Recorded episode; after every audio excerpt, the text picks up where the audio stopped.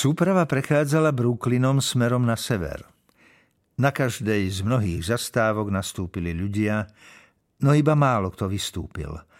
Vo chvíli, keď sa blížili k tunelu na Manhattan, bola takmer taká plná ako v dopravnej špičke. Práve vtedy si Carol všimla prvý znepokojujúci príznak, Zimnicu, po ktorej sa celá rozochvela, ako by do vozňa metra vtrhol poriv arktického vzduchu. Prišlo to tak náhle, že Carol sa inštinktívne rozliadla okolo seba, aby zistila, či chlad zasiahol aj ostatných. Okamžite však pochopila, že jeho zdrojom bolo jej vlastné telo. Najskôr pocítila nutkanie zmerať si puls – s úľavou zistila, že je úplne normálny. Chvíľu zadržiavala dých a odhadovala, či sa nepríjemný pocit vráti. Nestalo sa to, aspoň nie hneď. Namiesto neho ju však zachvátila slabosť. V ruke ešte stále držala mobil a tak skontrolovala, či je signál silný. Bol, preto rozmýšľala, že zavolá svojmu lekárovi do New Jersey. Zaváhala však, pretože nevedela, čo presne by mu mala povedať. Náhla slabosť jej nepripadala ako náležitý príznak, s ktorým sa má človek obrátiť na doktora. Vyznievala priveľmi neurčito. Carol si bola istá, že lekár jej povie, aby sa ozvala znova, ak slabosť neustúpi alebo sa vráti zimnica. Rozhodla sa, že počká a vystrčila akési vnútorné tykadlá, aby zachytila akékoľvek nezvyčajné pocity. Zadívala sa na tváre, ktoré mala na dohľad. Nikto si ju nevšímal, všetci boli na seba natlačení ako sardinky. Súprava vošla na Manhattan a Carol sa trochu uvoľnila.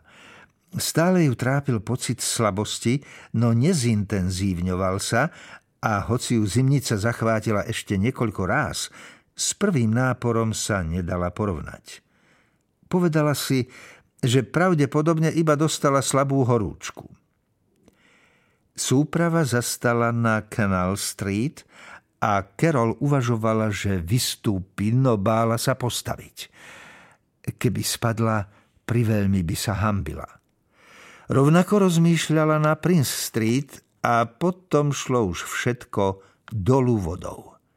Začalo sa jej ťažko dýchať a jej stav sa rýchlo zhoršoval.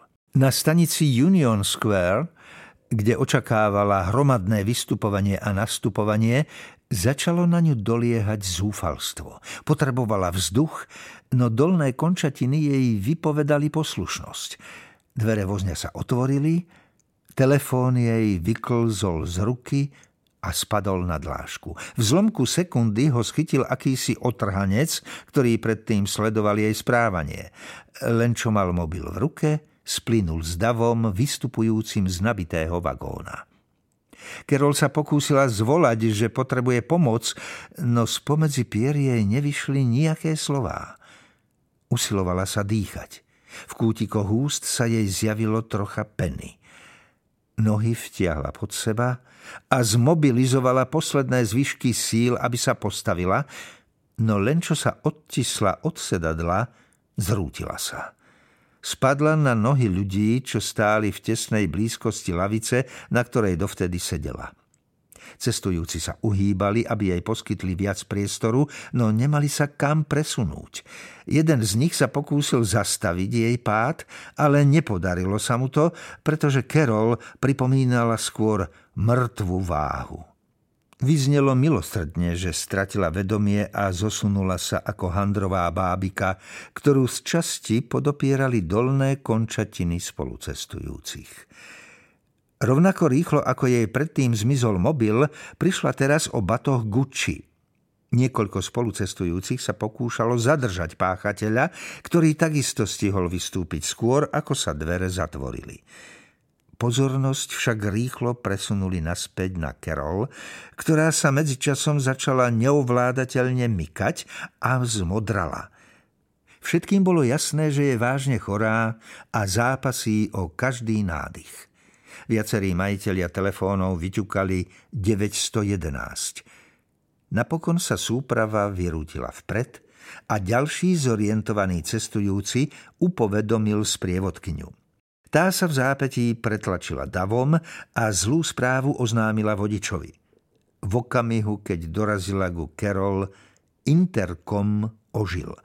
Zaznela informácia, že súprava, v ktorej sa nachádza chorá cestujúca, na ďalšej stanici na 23. ulici na neurčitý čas zastane. Niekoľko ľudí hlasno zamrmlalo. Takýto problém sa totiž v newyorskom metre vyskytoval až pričasto a znepríjemňoval život tisícom pasažierov, ktorým nič nebolo. Sprievodkyňa okamžite pochopila, že Carolyn stav je vážny. Doľahol na ňu zmetok a nevedela, čo má robiť. Pripadala si bezmocná. Neabsolvovala nejaký kurz prvej pomoci a zda s výnimkou poskytnutia kardiopulmonálnej resuscitácie, ktorá v tomto prípade nebola indikovaná, pretože Carol mala puls a dýchala. Všetci prítomní rýchlo pochopili, že nie je po ruke nejaký milosrdný Samaritán s lekárským vzdelaním.